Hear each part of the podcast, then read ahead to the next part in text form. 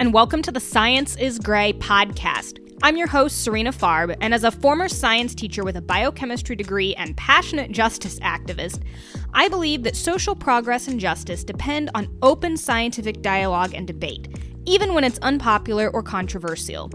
On this podcast, we have in depth conversations exploring scientific issues from a holistic perspective that allows room for nuance, understanding bias, ethical dilemmas, and reaching into the gray areas of science and ethics in society. In today's episode, I am honored to be speaking with one of my longtime heroes and an absolute pioneer in the field of plant based nutrition, Dr. T. Colin Campbell. Dr. Campbell is a Jacob Gould Schurman Professor Emeritus of Nutritional Biochemistry at Cornell University and has spent more than 60 years studying the connection between diet and disease. He is best known for the China Study, one of the most comprehensive studies of health and nutrition ever conducted. He has written several best selling books and is the founder of the T. Colin Campbell Center for Nutrition Studies and the Plant Based Nutrition Certification Program in partnership with eCornell. In this episode, we discuss reductionism in science and how such an approach is actually undermining our understanding of health and nutrition. All right. Uh, hi, Dr. Campbell. Thank you so much for joining us today on this podcast. I'm really looking forward to this conversation. I'm pleased to be here. You talk a lot about the problems of reductionist thinking in science and nutrition. Can you, maybe for someone who doesn't really know what that means, explain uh, what reductionist thinking looks like and uh, why you think it's a problem? Well, I think I should probably first give credit to the person who, to my knowledge, may have been the first to say this kind of thing was Aristotle. The whole is greater than the sum of its parts. It's a concept that most everyone, when they stop and think about it, uh, sort of understand it. Uh, you know, the whole is comprised of a whole lot of parts, and whatever system we happen to be talking about, I happen to be interested in the nutrition topic at the moment. Uh, but in any case, uh, all these little parts what we do in science, and particularly in my area of science as well, uh, we take out one of these little parts and then we try to pretend that's the whole. It's crazy. You know, the story about the elephant being in the room and everybody is, uh, is only seeing maybe a leg or a trunk or something else and calling mm. it a tree or, or whatever. I mean, it's the same concept. It's been, that concept has been around a long time.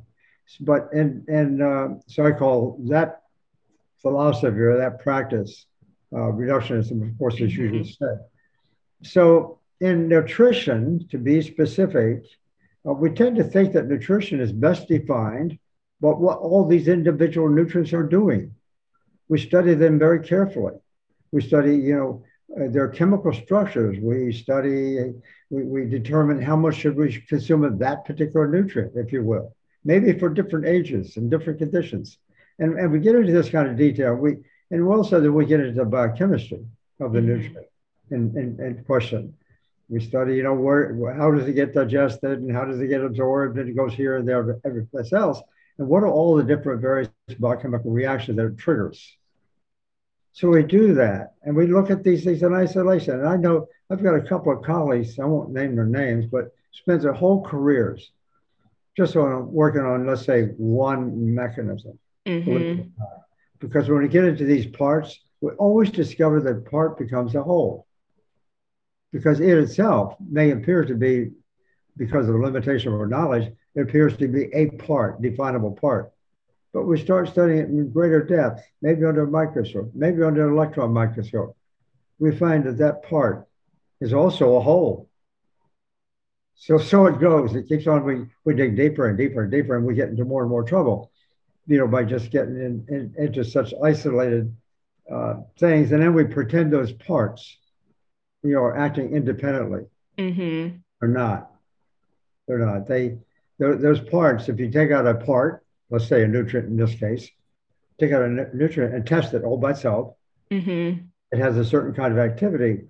But it turns out oftentimes those activities that we observe when they're independent is is sometimes exactly opposite what they they appear to do in food. That's yeah. one of the treacherous. That's one of the treacherous paths we take, you know, by making that assumption. So, um, holism to me is just all these. First off, just simply acknowledging that there's infinite numbers of parts. Mm-hmm. Whether you're talking about and independent entities like a nutrient, or whether we're talking about the mechanisms of action that they might might be participating, or, or even further, talking about the various kinds of outcomes, like what kind of disease is this affecting. So throughout the whole process, from beginning to the end, you're always focusing on parts. And then I, I discovered this when I was younger in my career. That that that that idea is presumed to be called science. Mm-hmm. You know, in other words, the, the, concept of science has been almost defined by, by reductionism. Of reductionism, and that has cost us immensely in this field. It only creates a lot of confusion, as I'm sure you can appreciate. Uh-huh. Everybody has their favorite part or they have their favorite interest in using that part in some way. Right. They will sell the part, if, you, if you will, make some money on it. So that's the state of affairs. It's tragic. It's disgusting, mm-hmm. to be mm. honest about it. And uh, yeah. I, have been at this here for some time. I finally, as, as my career went along, we I, we did we did reductionist science and sometimes people challenge me, well, well, you say you did reductionist science early in your career. Yes, we did. I'm caught up, but just like everyone else, we start looking specifically at a nutrient. We try to figure out what does it do and so forth and so on. But the interesting thing, I, I got into I, using that, going on that trajectory, what I learned was that, let's say a nutrient doesn't have one, doesn't affect one mechanism. Mm-hmm you see a whole bunch of them. And then all of a sudden you see all these different mechanisms, they all converge to create the same response. And so that opens up a whole new world. Yeah. It just says, oh, different. So, okay, a question that I've had for a long time, just in general, and I I'm very much on the same page with you. Um, I taught high school chemistry and environmental science for a couple years, and I really thought it was important to talk to my students about like how studies and science can be biased simply not by actually you know faking data or anything like that but by picking one outcome like you can make smoking look good if you look at weight loss instead of cancer rates right? Like you you pick that one outcome and you only talk about that in your paper and you can make something look good or bad. I mean that's i think that's exactly so yeah definitely try to talk about that. But one thing that comes up that I've seen from a lot of plant based doctors and some others recently is um, some pushback, like they agree and they think that mechanisms are never worthwhile studying. And what, so I'm just curious, like a question I've had is Is there ever a time when, say, we have a theoretical pathway or a mechanism of operation and we have no data in the real world to either debunk that or support it? Should we pay attention to mechanisms? Like is it worthwhile considering that? Or do you think mechanisms are never um, never turn out to be what we think they might be that is an excellent question really excellent question uh, uh, there's a nuance to that sort of uh, thinking if you will um, yeah i say reduction i don't i don't uh, just dismiss reductionist research, not at all. Mm-hmm. Uh, what what reductionist research or the, the observations that we acquire in that circumstance, they turn out to be the the the architecture of the whole. They okay. tend to give a, they give granularity. They give granularity to the idea, and that's really helpful. I mean, that's that's actually how I sort of got to where I got to. I was in sort mm-hmm. of reductionist science in a sense, and all of a sudden you realize, okay, now you look at all these different parts. What if, and this is the question sort of asked, what if all those different parts, seemingly independent, what if they all end up with the same pointing in exactly the same direction? Mm-hmm. So you see how that, in that case, that was very informative. It, this uh, nutrient, I'll, I'll, give one one case in point, where, which is the focus of my research with protein. Uh-huh protein, animal protein, when uh, it's consumed. Uh, for we, I spent about, I don't know, it was 12, 15 years, something like that, uh, uh and lots of uh, PhD students doing doctoral dissertations on one part at a time, uh-huh. one at a time. Finally got to a point where I was looking to for a new student, I was talking with him, well, let's see where we're going to go here. I didn't even know what I didn't know, but you know, trying to think about this. It's wait a minute, all these all these mechanisms that we're now so far, they all point in the same direction. Why do we want to study another mechanism? So that you know that kind of uh, just forced me to think. Well, why why are they all going the same direction? Mm-hmm. So, but nonetheless, each of those mechanisms that enables me to defend quite frankly, the proposition that the effector protein, in this case, animal protein particularly, it, allows me to defend the proposition for a lot of people. Oh, here's a way. It look, it does this or does that. Oh, yeah, what, what? Oh, yeah, it does this. It does that. You know, finally, I can lead another person into this discussion. I say, oh my God, what, which one matters? I say they all matter. Standing alone, they they don't they don't do the job mm-hmm. which is just about coal. So that you know, reductionism uh, is like the I, I, I sometimes said about the uh, a brush stroke in a great painting, a single stroke, uh huh, or in a symphony, or something like that, in great musical production. One note, you know, that doesn't describe the effect that we feel when we see a great painting or see a great, we hear a great uh, musical composition. That makes sense. Yeah, it's just something I've I've wondered a lot about myself because especially I see these debates online all the time between nutrition experts on on social media and um and so like I think this was motivated by I saw someone who was saying trying uh, it was a plant-based doctor who was trying to debunk like nutrition misinformation that they were seeing from other people online and their main way of debunking it was this is just a theoretical mechanism and they're not important. And I was kind of wondering, I was like, I mean, I think I probably am going to agree with this plant based doctor. Um, I tend to think that a lot of the other stuff out there is misinformation, but is that a valid way to debunk it? Just being like, well, it's just a mechanism, it's just theoretical. Uh, so that's probably not. And I think this was about iron someone was trying to claim, and I, I, this is not something I actually have read the research on or know a lot about, but it was some person trying to claim that um, anemia was actually like iron overload and that we don't need to consume that much iron and it had to do with like this pathway or something. And so then a plant-based doctor was like no we need iron and that's misinformation. Um, and and i see a lot of people saying like stop listening to mechanisms stop paying attention to these pathways. Um, we need to look at the real world data. And I, I think definitely like my take is real world data if if it conflicts the real world data and outcomes in people probably outweighs a, a mechanism. But what if we don't have that data? Then you know is that the time to be considering those mechanisms and and have you are you familiar with times where mechanisms like you're saying a lot of times the mechanisms all pointed in the same direction. What do you do when you have a mechanism that says one thing and like data that says something else? How do you decide which to listen to at what point? Exactly. Uh, what you described that person whoever that person happens to be is it's commonplace of course. Uh, that's a classical illustration of uh, you know what happens when people make they try to argue whether for or against the mechanism. Uh-huh. Basically, a topic of, of conversation and and uh, dispute because you got two different people making different interpretations. I think that the, I, I'm going to answer your question. I think this way. As we were going through, and I got excited about looking at this, that, and something else, you do a piece of research. Mm-hmm. You get the answer you thought you were going to get. Okay, it's sort of like it's standing exactly opposite what you are coming to believe. Uh-huh. It doesn't fit into the fabric. It's a thread out of place, if you will.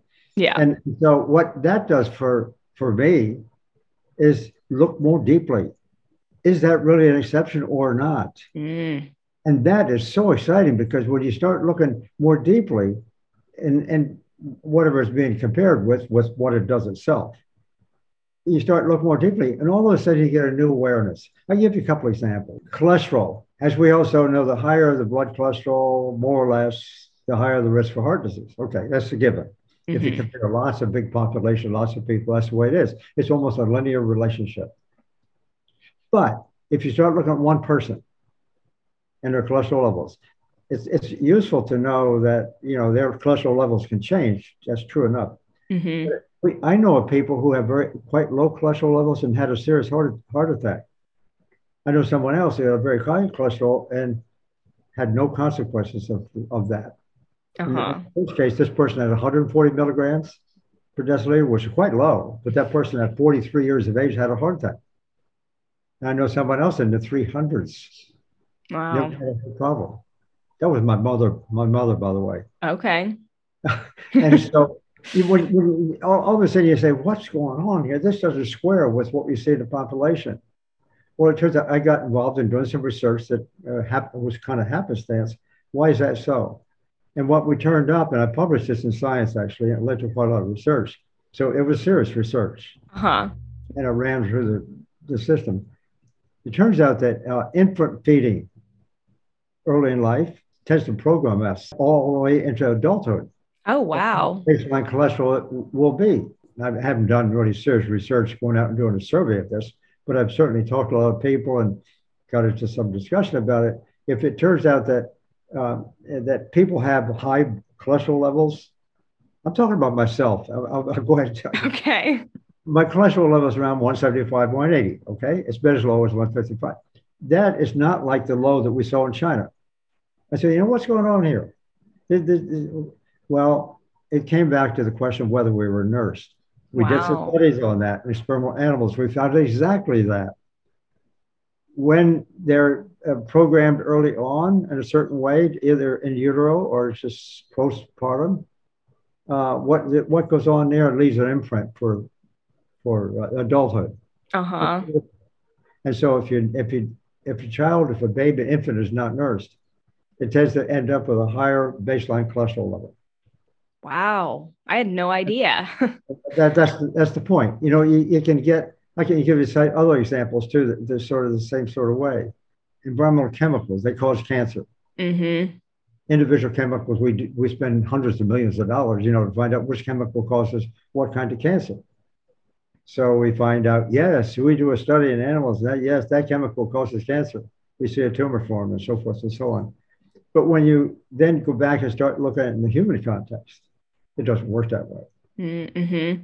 Uh, and in large measure, because after that chemical comes in and causes a mutation, in this case, yes, it, it can start the cancer, but the cancer doesn't form only because of that.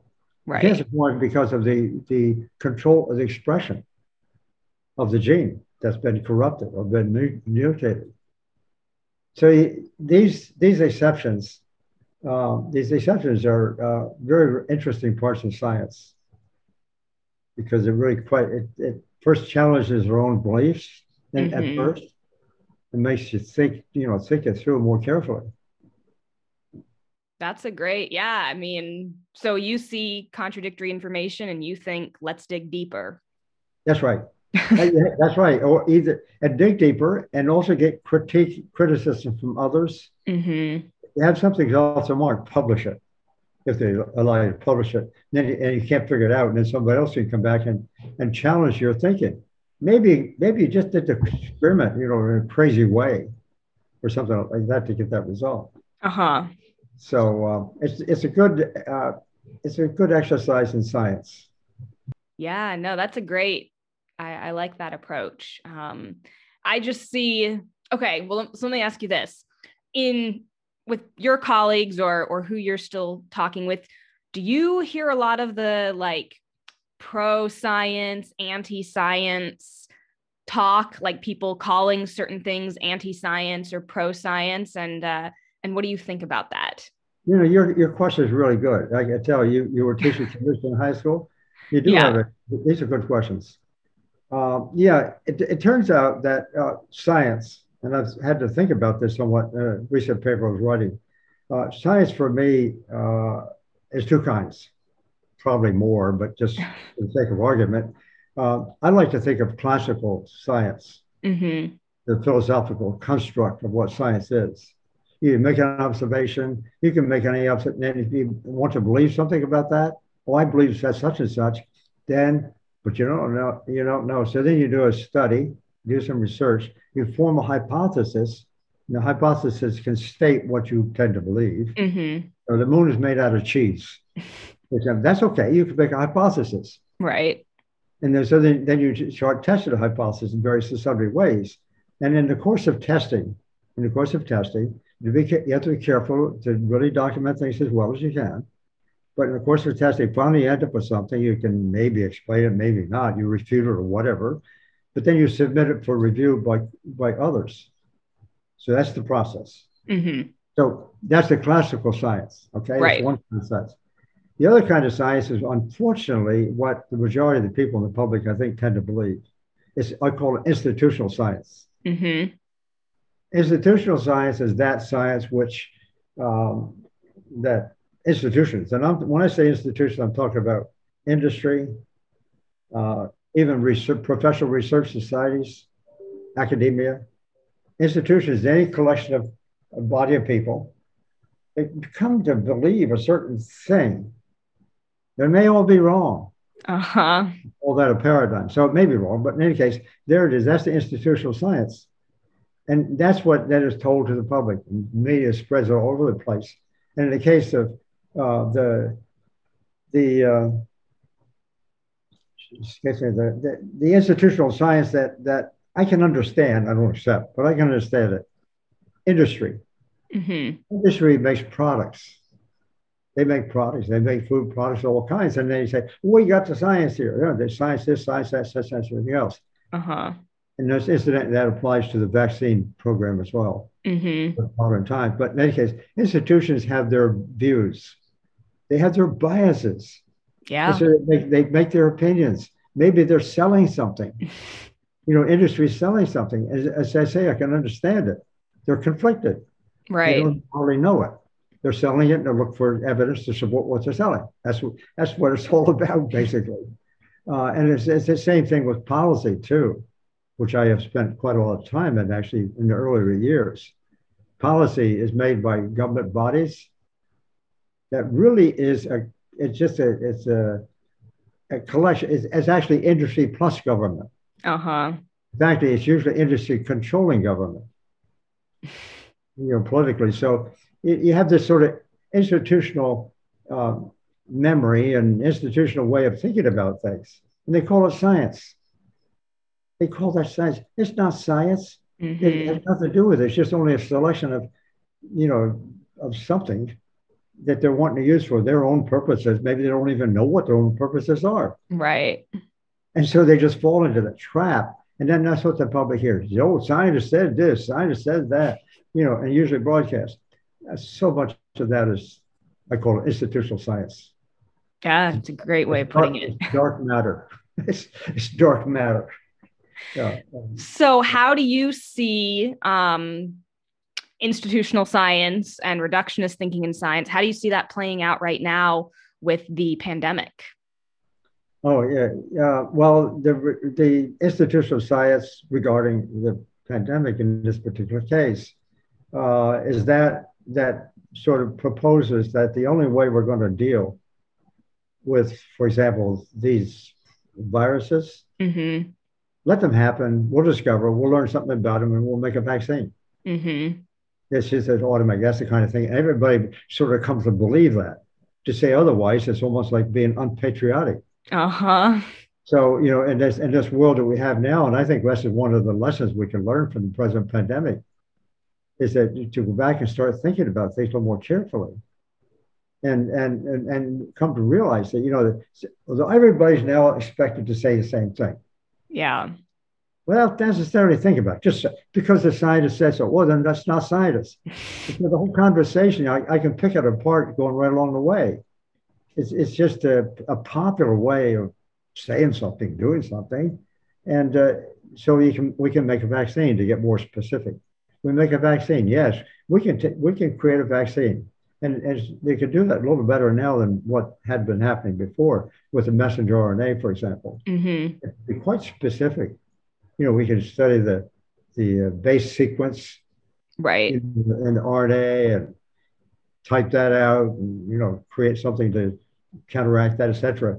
I mean, on the face of it, it's pretty good. It's, let's say it's pretty good testing, pretty good science. Uh-huh. And it works. You test it, it works in a short time. But that is so far afield from what nature would have us do.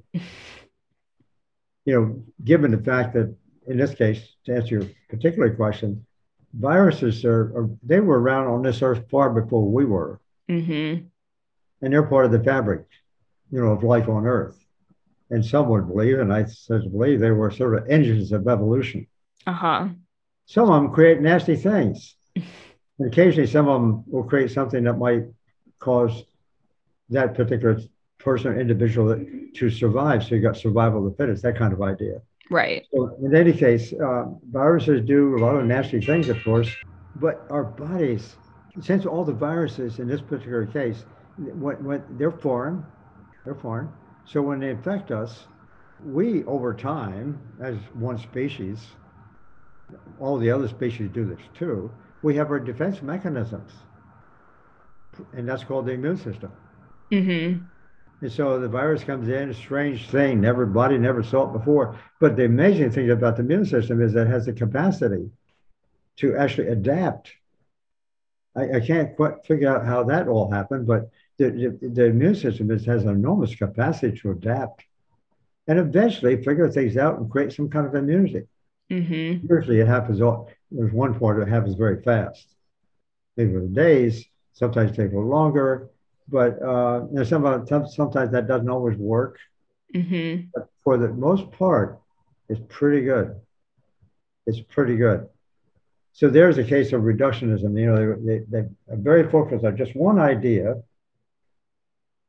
You know, this particular virus is, we got to work with that. We got to make exactly the, the right kind of messenger RNA vaccine. Yeah. And, uh, and then maybe it doesn't apply it doesn't apply to the next mutant of that virus. Or there might be another virus coming around. So now, and so if we're going to follow this particular model we have at the present time, we're going to have to be sitting around making, my gosh, viruses are coming all the time. We can't predict what they're going to be. We got to just have a whole panoply of, of a whole industry of uh, vaccines. Mm-hmm. And here, we have an industry waiting to do that. yeah. So we got to think differently it has to come back to a question concerning let's look at the whole. Mm-hmm. Yeah, I mean, I had, I guess, in that vein, one of the thoughts I had, just in general, um, was like wondering this whole idea, you know, one virus, one vaccine, eradicate the virus. I guess I was sort of thinking, like, okay, we're learning more and more now, for example, about the microbiome and how we actually have lots of bacteria and viruses. Like we come into contact with and live with thousands of viruses every day. And and sure, like the coronavirus right now seems scary and like it's causing a lot of harm.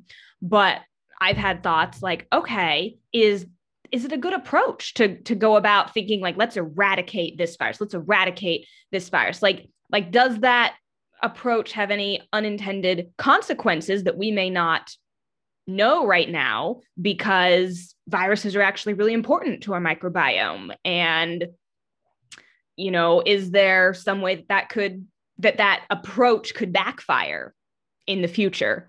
Um, and, and are we taking that into consideration when we're continuing down this approach of uh, uh, institutional science or reductionist thinking right now?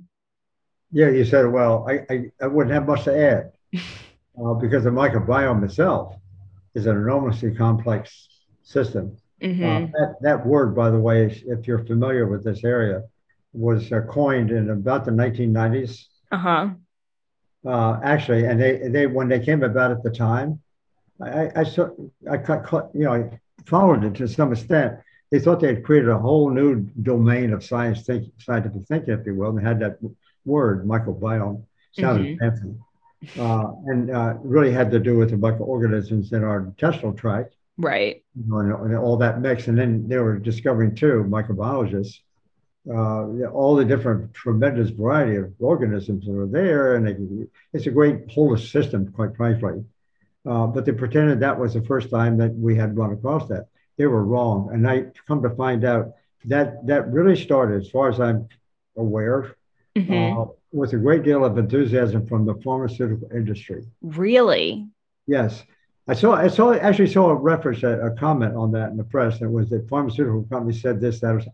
They saw a tremendous opportunity, a whole new world of finding the organism that does this, that, or something else, and an opportunity to make a drug for it. Wow. I mean, that makes sense. I mean, that's that's the way I always look at things. And again, how I tried to teach my students was if there's con- eh, if there's conflicting information or if you're unsure about things, try and follow the money. Where is this coming from? Is there anyone or any industry that might have a bias or a reason to push this? And I was actually just I keep hearing a lot about the destigmatization of mental health issues, which at face value sounds great and something I agree with. Like more people seeking help is good. And I was I was talking with someone and we just did a quick Google search of some of the like mental health support groups or something and really quickly it came up and I don't remember the name of the group um, but it was one of these mental health groups that is getting millions of dollars in funding from the pharmaceutical industry and I just, it was like, I hadn't even considered that the idea that we should destigmatize mental illness might possibly have a drive because destigmatization leads to more medication and that there could be a, a route for bias there. And it just, it, that one hadn't even occurred to me. Something that seems so good at face value um, being driven by potentially corporate profits. That's right. That's right. As you probably know, I'm sure your mother knows this. She was a microbiologist, I think, in industry. Uh huh. The pharmaceutical companies. I mean, I I become a, quite a critic of the pharmacological concept, if you will. Uh-huh. When I started my career, I had two.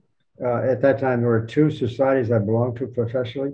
One was nutrition, the other was pharmacology, and it, I actually published some stuff at the time for, uh, you know, on, on, drug metabolism in particular. The pharmaceutical companies were interested to show what effect nutrition had on drug activity.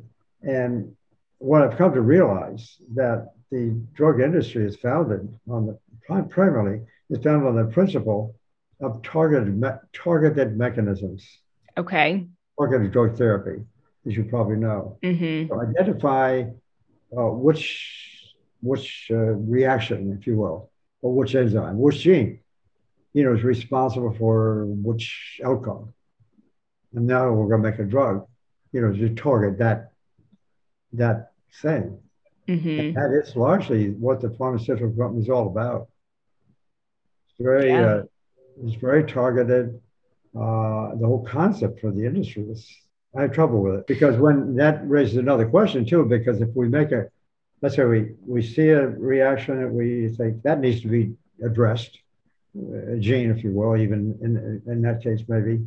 Um, we make a chemical. So now we have to realize that that chemical, when consumed from in the body, it has to thread its way all the way through to that target without causing side effects. Mm-hmm. That's not really possible. We can't even test for that in the beginning. So all drugs really have side effects, right? That's that's like I don't know. That's almost obvious. That's why drugs have side effects. They they're being targeted. Maybe they'll hit the target. We got some really pretty amazing uh, ability these days to make drugs, you know, according to the what we'd like to see. Mm-hmm. It's a target. Yeah, it's a target. What else does it do? And how long? And the body's going to fight back to get rid of it to begin with. So we all, yeah. this, all this interplay going on, you know, that kind of disturbs the whole equation. So coming back to the the pandemic, if you were in charge of public health right now, if you were in charge of our, our government institutions that are dealing with the pandemic, what would you be telling people and what would a holistic approach to dealing with this pandemic, what would that look like through your lens? Well, the first thing I really want to do, and I would do, uh, is basically try to educate the public about nutrition. And, mm-hmm. and, and I would point out, for example, I mean, this doesn't go right to the problem, but uh, I would say this is one of the big deficiencies that we have. And this is why we now have the problem. Namely, uh, doctors are not trained in nutrition. There's not a medical school in the country that teaches nutrition. Uh huh. So that's step number one. Take some time, but we just everybody needs to acknowledge that they need to be trained better. Uh, the second thing is, uh, like our system demands, now physicians who choose to, they sort of get some understanding of this and they want to do it. Uh, they got to be compensated for that. And there's no good mechanism now to reimburse physicians for the kind of those kind of services. Wow.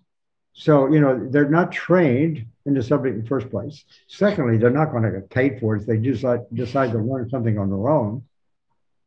Okay, and then the third thing, uh, I would organize at NIH, which funded almost all my research. Uh-huh.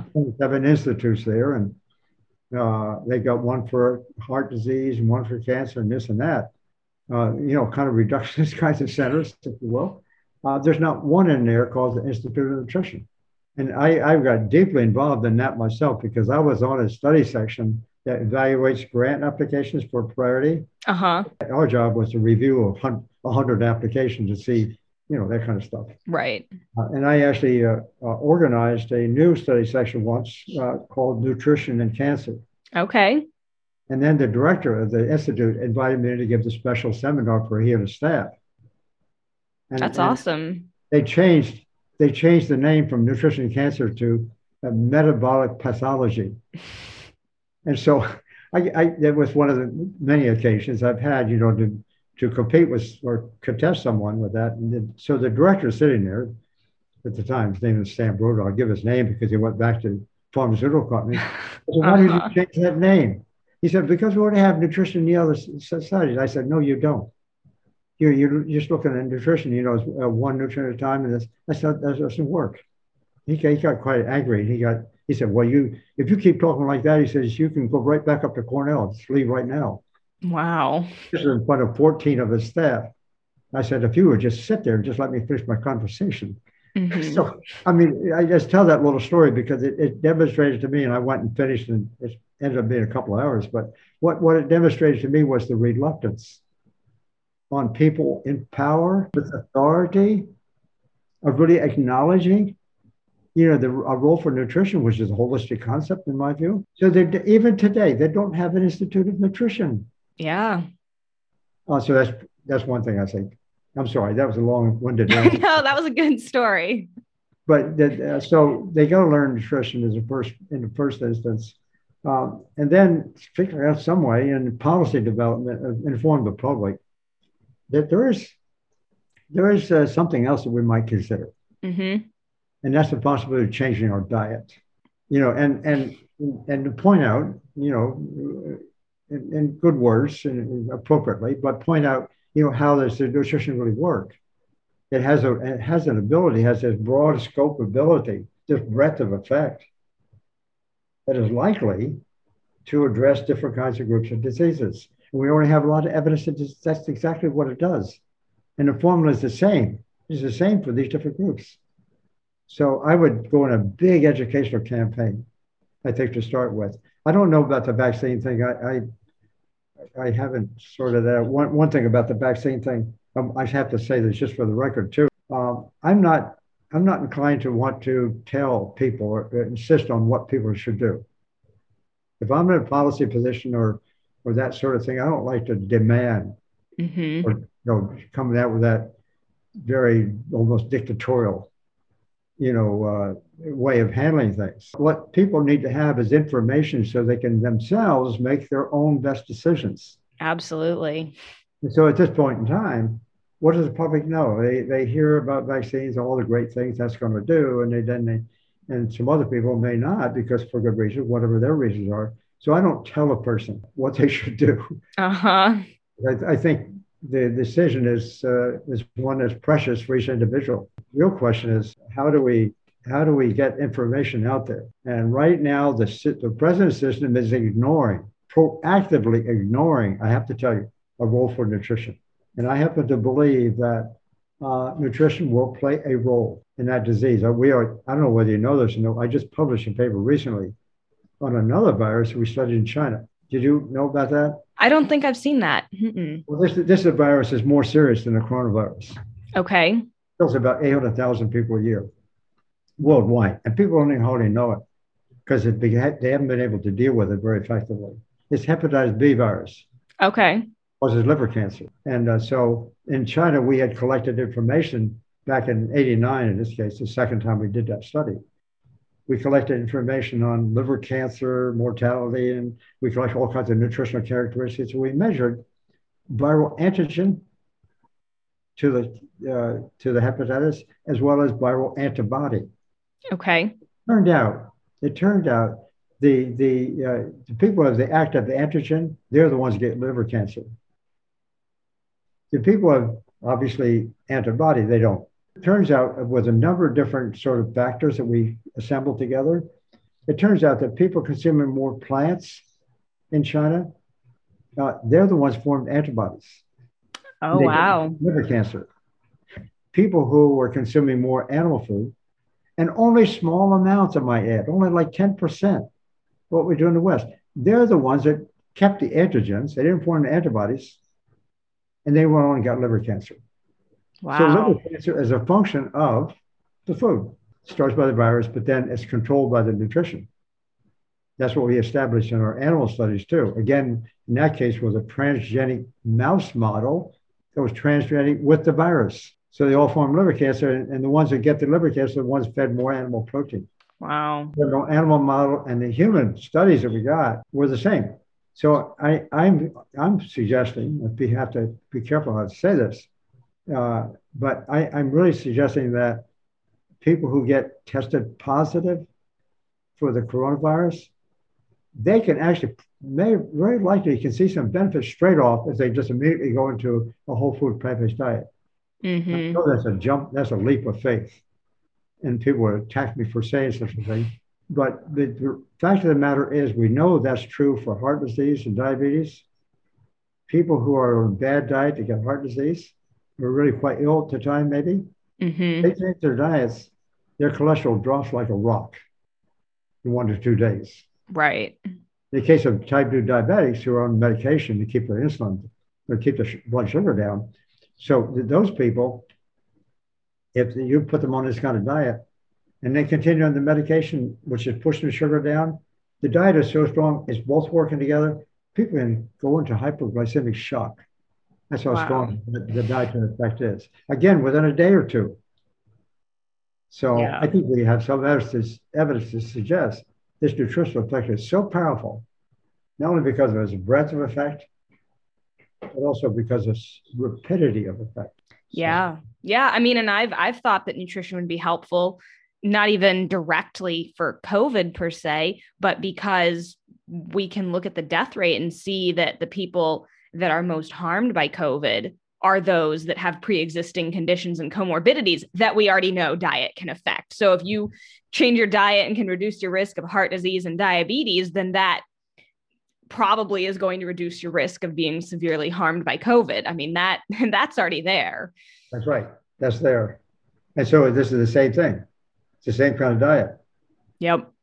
The, the diet that creates comorbidity opportunities is the same kind of diet that can be used to also control the virus. Have you had any luck uh, sharing these ideas with other people or public health officials? Uh, yeah, that's what requires is some luck, to be honest. About it.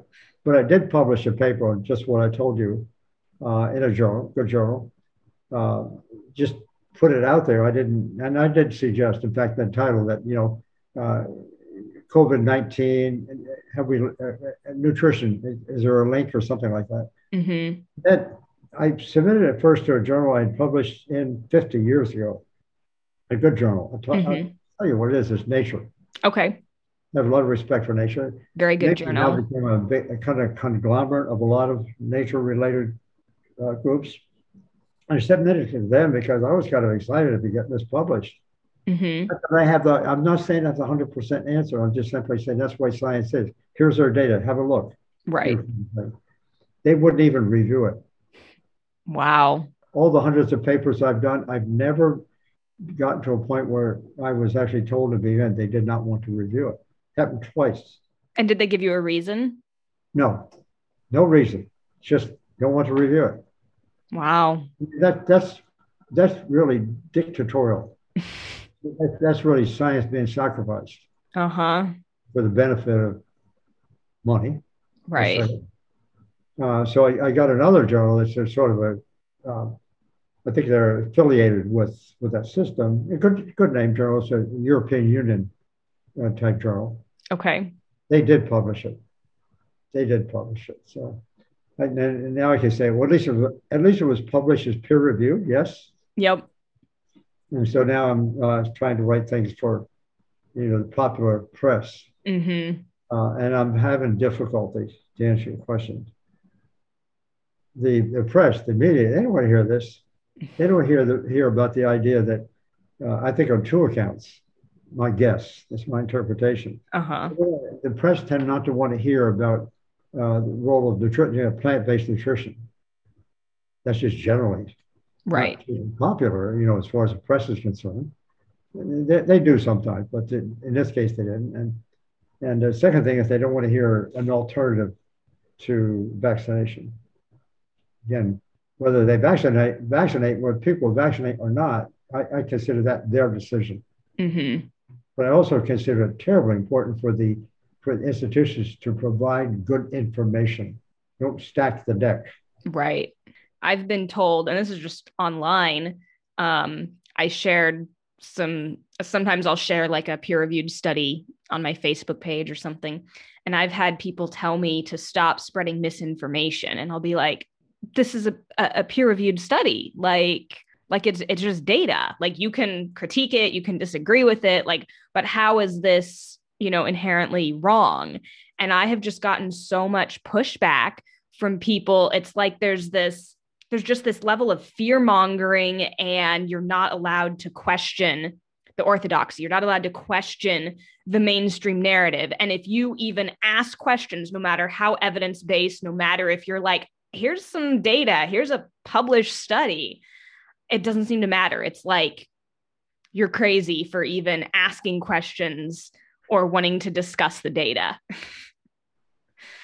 That that is it. Yeah that's exactly right and and I, I hadn't seen this in my earlier years, probably because I was too naive mm-hmm. myself. But uh, on the other hand, I, I think it's probably true. What I've seen here in the last, especially this last year or two, and, and, and two years leading up to that, mm-hmm. uh, science has been so co-opted by the system, and you know now decisions are being made in the name of science sometimes. Mm-hmm. In the name of science.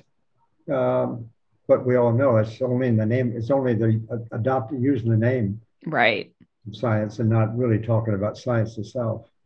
But what you just said, your experience, you you put out something, you said, okay, here's a paper. You say, just look at the data. Uh-huh.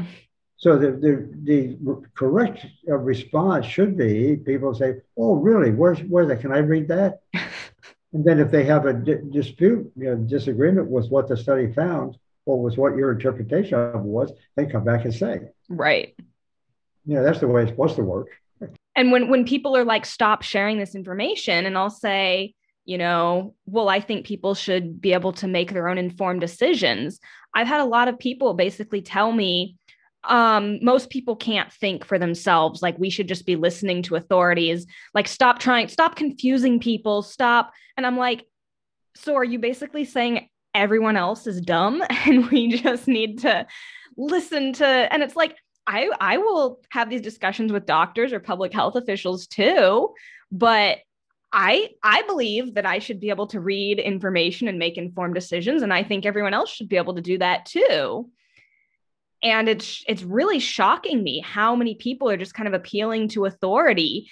And and like I don't know if you saw the article um, there was one in the New York Times and there was an article in Forbes too that was like don't do your own research. That's dangerous. Like the title of it was literally don't do your own research. Really?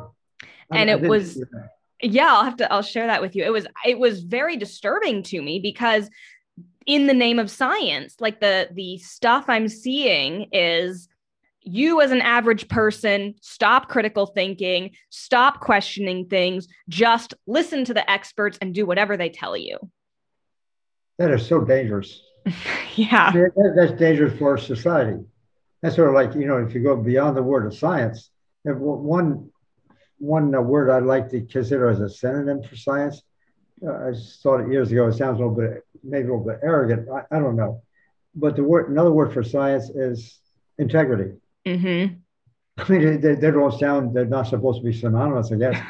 I see them as being synonymous. True science is nothing more than an expression of really have an integrity to look at the facts as they are, and most importantly, being willing to accept appropriate criticism, mm-hmm. have that kind of a change, because the facts are the facts. You know, we can interpret them in various hundred ways oftentimes, but still, the facts are the facts. Two sides of, of an argument can decide whether or not those are reliable facts or not, I guess, and establish that. But then, yeah, that's the way it works. But what you're saying, that's really kind of scary. you're, you're saying. Yeah, it's, I mean, literally, yeah, there was another one in the New York Times. It was don't go down the rabbit hole. And I think it basically says critical thinking, av- as we've taught people, is uh, really dangerous right now because people are basically questioning what we're telling them. It's kind of sad in a way because, you know, in some ways, I, I suppose we could argue that uh, there's truth in the idea don't do your own research. uh-huh. I hate to even say that, uh, but but uh, the fact of the fact of the matter is the public is so unaware of what true science is, and they're not able to to get into at least up until recently into the real science. Mm-hmm. So they and I feel really sorry for that. The system. It's not the people; it's the system that you know they're so uninformed. Why are they uninformed? Because they've been misinformed for so long. Mm-hmm sad system we have. It's a difficult situation. Well, do you have anything else you would like to add to this discussion? No, but the other thing it has to do with animal protein. You know, that's where I started my career. I was in charge of a program in the Philippines for the U.S. State Department, actually, uh, feeding malnourished children, and that, to me, that's left that's uh, that's left an imprint on my mind ever since. I will tell you this. It's sort of one of the reasons I got into this business the way I did. Mm-hmm. Because my first faculty position, I was at Virginia Tech at the time, and I was teaching and doing research and so forth. But I also was asked to coordinate a program that we had off campus, funded by the State Department, uh, feeding malnourished children in the Philippines. And uh, I saw some things there that didn't square with what I had believed and what I had taught and what I, others taught me name of the animal protein is the be all and end all of good nutrition. right. And uh, what I saw was uh, something that looked like it was the opposite. That's my starting point in research, I have to tell you, because I just sort of said to myself, you know, at that time, how can this be? How can how can what I have seen, you know, be allowed to exist? We know there's social, you know, socioeconomic reasons and all that sort of stuff, but the science stinks you know, when something like that comes along and they don't want to address it, and then and we uh-huh. end up trying to do things to those children. It's exactly the opposite of what they need. Yeah. So I spent the rest of my career on that protein question and finding out that animal protein is not what we think it is. You know, I came from a farm milking cows, so I would, and that's where you get good protein from. So I was willing to buy into that. I was part of the same paradigm. Didn't work out that way. well, I think that's amazing that you uh, were able to see the data for what it was and adjust your beliefs. Well, one, one thing that enabled me to do that, Serena, I, I must tell you, I want to make this mm-hmm. point. I had academic tenure, and therefore I had academic freedom. And I, I, actually got that now 50 years ago. So I've had it a long time. I got it quite young. Mm-hmm. And so I was always in a position. And there were times when people wanted to have me kicked out of the university and kicked out in formal investigations to have me this and that because I was wow. much. And uh, say I, I wouldn't be here talking like this right now if I didn't have academic tenure. I think academic tenure is so important. The public doesn't hardly even know the concept, right? Let alone support it. And there's a lot of professors right now in this era, the pandemic, that we're seeing. They say anything that goes against the mainstream narrative, and people try to get them fired. There's petitions going around. And in many cases, they do get fired. Mm-hmm. You know, universities now, it used to be, and I got real data on this, was uh, developed by the American Association of University Professors, I believe, AAUP. Okay. It was a real study on uh, the percentage of faculty that are on tenure track positions. Mm-hmm. Uh, they, the baseline was 1980. And at that time, 70% of faculty were in tenure track positions, right? 30 years later, 2010, 30% were. Wow. Now it's 10 years later. Now it's worse. And, and, and it's not only just having you being tenured, it's also getting the rank in the system, like full professor. They get associate professorship, and then they would like to have be full professor, so they're still somewhat vulnerable. Then it becomes a question of what percent of the total faculty are tenure and full professors. In 2010, it was 9%. Wow. Now it's, I'm sure, less. And so what universities have ended up with is relying more on adjunct professors and people like that who are hired for terms, mm-hmm. two year terms, three year terms, five year terms, maybe, and they can be dismissed if they don't. You know, if they don't toe the line on some sensitive matters, you know, they're not going to get renewed. The public is paying a price. Yeah, very that's a very very important point. I'm glad you brought that up. Yeah, sort of analogous to what you were just saying. The experience you had with social media it actually exists in in professional circumstances too. Mm-hmm. Same sort of nonsense. I'm all about that critical thinking and open discussions. That's that's what I like. That's what I think is important. And and I get nervous anytime I see any conversation being just blanket shut down um, around science because it's anti-science. I'm like, is it really? Or are people asking questions, which is what science I think is really about? You've had exceptionally good questions, I must tell you. well, thank you. I really enjoyed this conversation. And um, yeah, so thank you for joining us on the podcast. Great conversation, great information you have. And just keep up your good work and your thoughts. You've got lots of years to do it. That's, thank you. That's great. Thank you.